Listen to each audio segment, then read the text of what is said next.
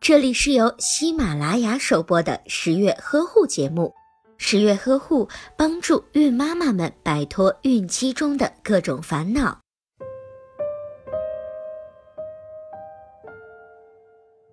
瘦小的女性一般骨盆都比较小，如果胎儿过大，就容易发生难产的情况。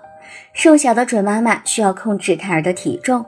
首先，每餐不要吃得太饱，最好能够少食多餐，在营养均衡的前提下，多吃蔬菜和水果，少摄入高热量、高脂肪、含糖比较多的食物。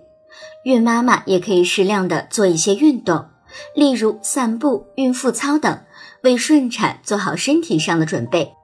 个子矮小的孕妈妈尤其需要锻炼大腿和会阴部肌肉的力量。除了以上准备外，瘦小的孕妈妈一定要去医院做产前检查，确保没有其他问题的情况下，胎儿没有超过八斤，就可以采取顺产的策略。只是孕妈妈需要做好准备，分娩过程中医生可能会进行会阴侧切，这能够帮助孕妈妈加宽产道，使得胎儿顺利分娩。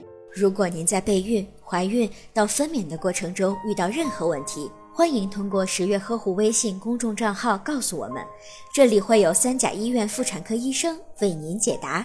十月呵护，期待与您下期见面。